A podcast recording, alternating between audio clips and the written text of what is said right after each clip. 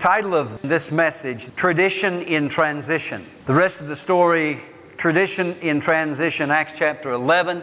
You'll understand that more fully as we go through it. You'll see why we say that. But first, I'm going to do just a quick review, and then we'll start with the uh, second point of the message and go as far as the Holy Spirit will allow. And if we don't finish, that's okay. We can always pick it up next week.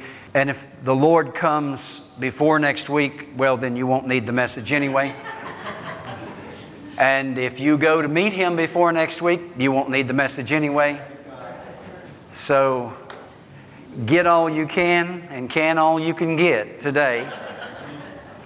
In Acts chapter 11, we have the account of the Apostle Peter being summoned up to Jerusalem to meet with the council. The council consisting of the elders and probably some of the apostles of the church in Jerusalem because the church began at Jerusalem. And Jerusalem, at, for this point in time, was the center and sort of like the headquarters. James is the pastor of the church there, James being our Lord's half brother. Peter is summoned there because he has broken a tradition, a long standing tradition. You see, he went and ministered to some people that the Jewish believers felt like we were not worthy to receive this gospel. Now, I don't really understand why they felt that way and why they summoned Peter. Of course, I'm looking at it in retrospect. If I walked and lived in their culture, I probably would look at it a different way.